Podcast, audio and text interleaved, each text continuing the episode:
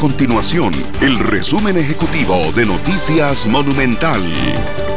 Hola, mi nombre es Fernando Muñoz y estas son las informaciones más importantes del día en Noticias Monumental.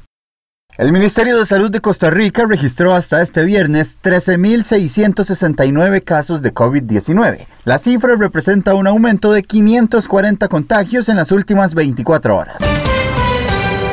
Además, el país registra siete nuevas muertes por COVID-19 entre el jueves y el viernes, para un total ya de 87 fallecimientos en lo que va de la pandemia.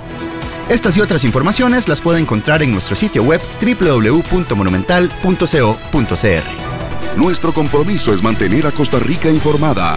Esto fue el resumen ejecutivo de Noticias Monumental.